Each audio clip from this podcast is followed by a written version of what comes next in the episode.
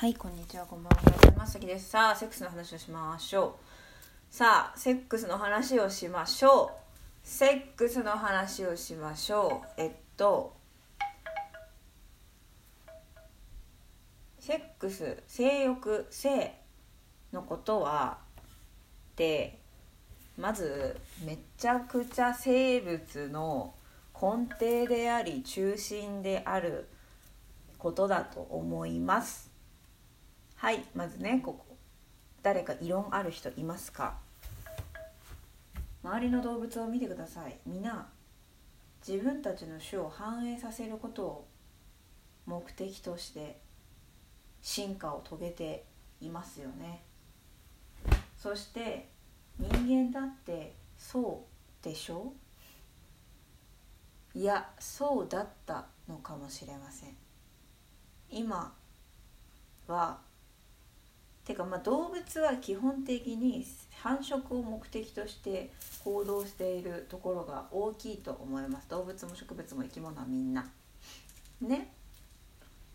なんですけれども人間は性を隠す方向へと進化しました。進化なのでしょうか？分かりません。これはなんか歪んでるなとは思わん？っていうところなんだけどなんか歪んでない？じゃあなんで性を隠すのかについて考えよう。そもそもじゃあなんで性の話をする時にちょっと気まずくなるのでしょうか？私たちは。私はそれは、えー、アダルトコンテンツの影響が大きいと思います。アダルトコンテンツつまりアダルトビデオや、えー、エロ漫画とかのビジュアルとか内容とかってすごく激しいしなんか男性の征服欲とかなんか嫌がる女性とかとにかく過激で過度でそんなコンテンツがこうひしめき合っている印象でございます。はい。ではい屋久島5時の鐘でございます。そんなそんなかそれはさそりゃ隠したくなるわなって感じはするわけ。なんかそのイメージ性イコールそういうイメージだったらもう隠したくなるのはめっちゃわかる。あなたたちがというか私たちみんながあのそのエロ漫画やアダルトビデオのようなセックスをしているのであれば隠したくなる気持ちはわかるけどあれは現実じゃなくてフィクションだよね。超フィクションだよね、まあ、超フィクションなはずなのにあれを現実だと思って混同してしまっている人もいるかもしれません。それはごめんなさいって感じですね。ちゃんとした性教育ができなくてそうなってしまってごめんなさいっていう感じなんですけど。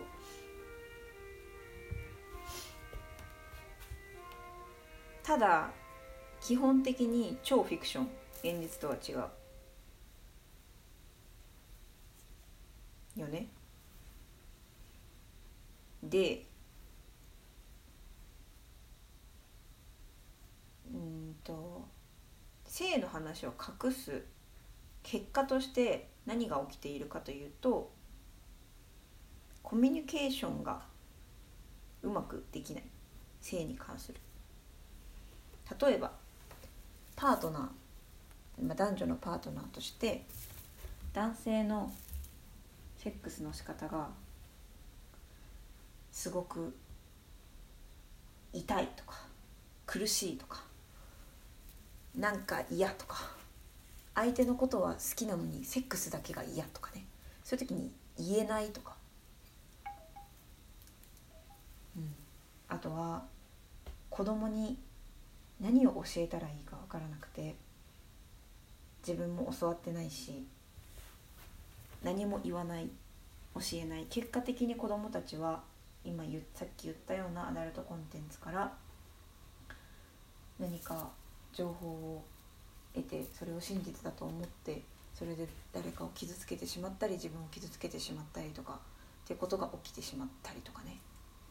っていうような感じだと思う。のことがいっぱい起きているのが今の日本だと思う。世界がどうなってるかは詳しくは知らん。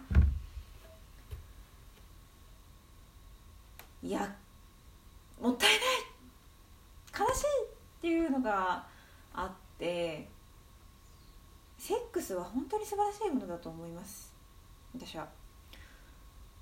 あの適切にコミュニケーションお互いの意向好みを伝え合いそれを受け入れ合いお互いにとってベストなセックスになるようになんかお互い努力しそんなふうに満たし合えたら本当に本当に人間の経験の中でも体験の中でも本当に素晴らしいセックスっていうものができると思う。てか人間の経験の中でも本当に素晴らしい体験としてのセックスが実現可能な体を持っているだけど果たしてどのくらいの人たちが本当に幸せなセックスができているのだろうか思うわけですよね。で私はねみんなと性の話がしたい本当に私友達とねなんか性の話とかセックスの話とかするの本当に好きで楽しいしなんかいつも隠しているところだからすごく嬉しいんだよねそういう話ができると。昨日もね話してました友達と。私は挿入は別に大事じゃなくて本当にただただ裸で横に寝てて優しく撫で合ったり時々優しいキスをするぐらいのことができれば本当にそれで幸せなんだよねみたいな。それが私の希望としてあって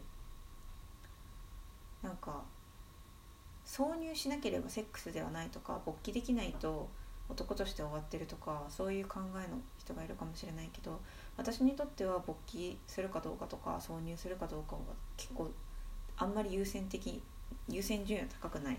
そしてあのそういう女性は多いと思う。多いと思うっていうかいる。うん。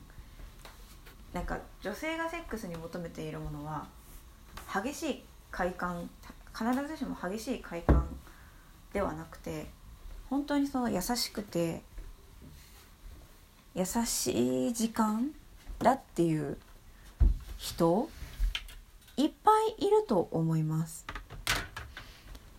だからなんかねこう言ってもなんかやっぱりこう勃起できないと終わってるとか挿入できないとダメみたいな考え方はなかなかこう拭いされないような人たちもいらっしゃることはなんとなく知っているのですけれどもただそうなんですよ。なんか私はもしそのまあセックスしましょう。セックスしましょう。ってパートナーがあの勃起できませんとか挿入できませんって言われても別にいいです。うん。いいよ別にって感じ。なんかただ優しく横にいて肌を合わせているだけで幸せ。もう子供欲しいとかなったらまたね別の方法考えようかって感じだけど。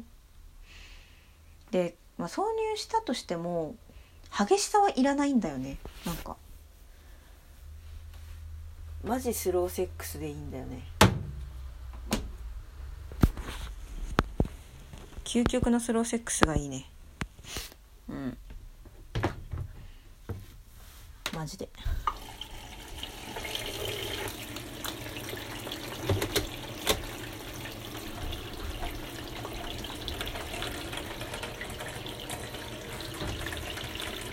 みたいなさことがさあるよみたいな人もいるのよこの世には。ね？でそういうことをさあのパートナー間で伝え合えていますかっていうところですね。まあ、伝え合えているかの前にまず自分がどういうセックスが好きかが分かっていることが大事ですよね。分かっていることが大事かつまず性の話を人にするということに対してすごくハードルを持ってる人もたくさんいてでもそれがめっちゃもったいないじゃん。でもなんかパートナーとぐらいはちゃんとそういう話しようねとは非常に思いますけれども。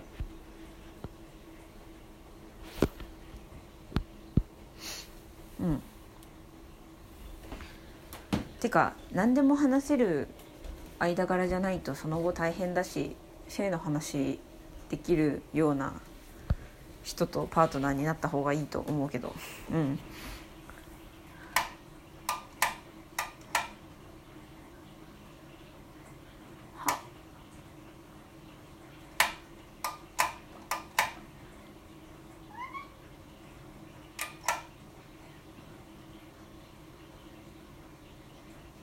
っていうねところです。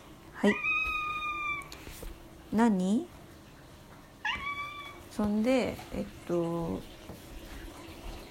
でえっとなんだっけ？まあその話せるようになったらいいねって話はまあそれはそれとしてそのどういうセックスが自分が好きかとかっていうことに関しては女性には私はすごくマスターベーションをおすすめします。えっとどういうセックスが好きかっていうことの以前に自分がどこが気持ちいいかとかどういう触り方がいいかとかそういうのが一番こうじっくりと時間をかけて自分で確かめることができるのがマスターベーションオナニーですね。だからオナニーした方がいいと思う。いいセックスしたかったらって私は思ってるっていうのが私の意見。あのまあオナニーせずにセックスだけする場合はめちゃめちゃ男性があごめんなさい今男女間のセックスの話をしてしまっていますけれども一旦男女間のセックスの話にしますね。えっと